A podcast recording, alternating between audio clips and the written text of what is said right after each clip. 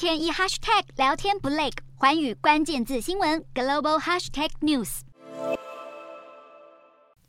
一边专心的聆听老师的讲解，一边还得拿起笔埋头苦干，在讲义上做重点笔记。坐在这间教室中的都是在拉脱维亚境内的俄罗斯公民。为了能够在拉脱维亚长久的生活居住下去，他们必须依照当地政府的最新规定，通过拉脱维亚语的语言鉴定考试，否则可能将被要求限期离境。如果不配合，恐遭到强制驱逐的下场。拉脱维亚内政部的国务秘书还指出，这项规定是出自于当局对境内俄国公民对拉脱维亚的忠诚度有所顾虑，并且认为提供这些俄国公民一年的时间准备拉脱维亚语考试是十分恰当合理的要求。不过，这项突如其来的规定也使不少已在拉脱维亚生活长达数十年的俄罗斯人十分错愕。拉脱维亚的语言学院负责人则认为，政府提供俄国公民足够的时间学习，并且表示语言鉴定的要求其实不难达成。事实上，俄罗斯侵略乌克兰也是拉脱维亚不得不施行这一项法令的原因，因为俄国军方也将保护海外俄罗斯公民视为入侵乌克兰的借口，因此俄国公民在拉脱维亚境内才需要以语言鉴定展现忠诚。